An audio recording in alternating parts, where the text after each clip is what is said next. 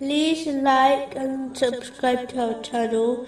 Leave your questions and feedback in the comments section. Enjoy the video. Continuing from the last podcast, which was discussing some of the wisdoms behind tests and difficulties indicated in chapter 3, verse 141. And that Allah may purify the believers. The next wisdom behind tests and difficulties, in cases where one has been wronged by another, is to gain reward and the forgiveness of Allah, the Exalted, by forgiving their oppressor. Chapter 24, verse 22. And let them pardon and overlook. Would you not like that Allah should forgive you? The next wisdom behind tests and difficulties is for a Muslim to obtain the love of Allah, the Exalted. Chapter 3, verse 146. And Allah loves the steadfast.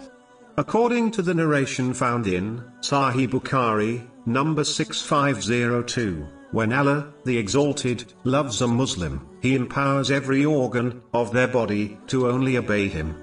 This Muslim very rarely commits sins.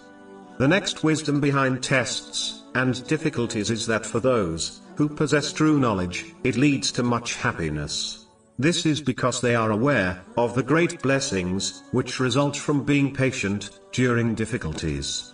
For example, a narration found in Jami At Tirmizi, number 2402, advises that on Judgment Day, when the people who did not face great tests in the world observe the reward given to those who patiently endure tests, they will wish they faced such difficulties during their lives on earth, such as having their skins cut off with scissors. Chapter 39, verse 10. The patient will be given their reward without account.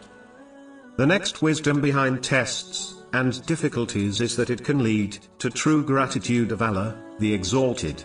When one temporarily, and even permanently, loses something, such as their good health, they are more likely to appreciate its value, and therefore use the blessing and other blessings correctly, which is true gratitude. Chapter 14, verse 7. If you are grateful, I will surely increase you in favor. The next podcast will continue discussing this verse.